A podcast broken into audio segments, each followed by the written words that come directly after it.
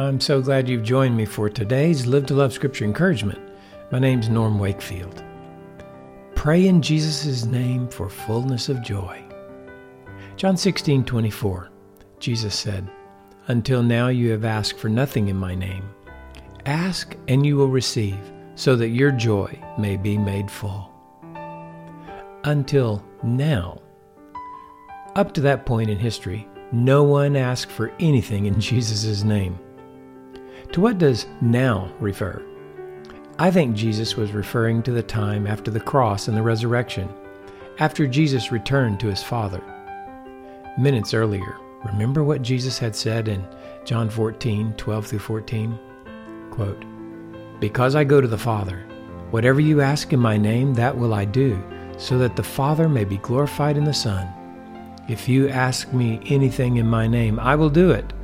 If you love me, you will keep my commandments. Close quote.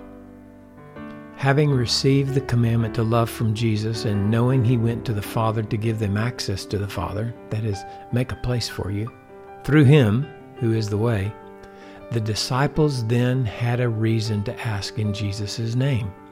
His name is now the way to love, which is the new and excellent way to live. In speaking of love, Paul wrote, I show you a still more excellent way. 1 Corinthians 12:30. He was speaking of the way of love.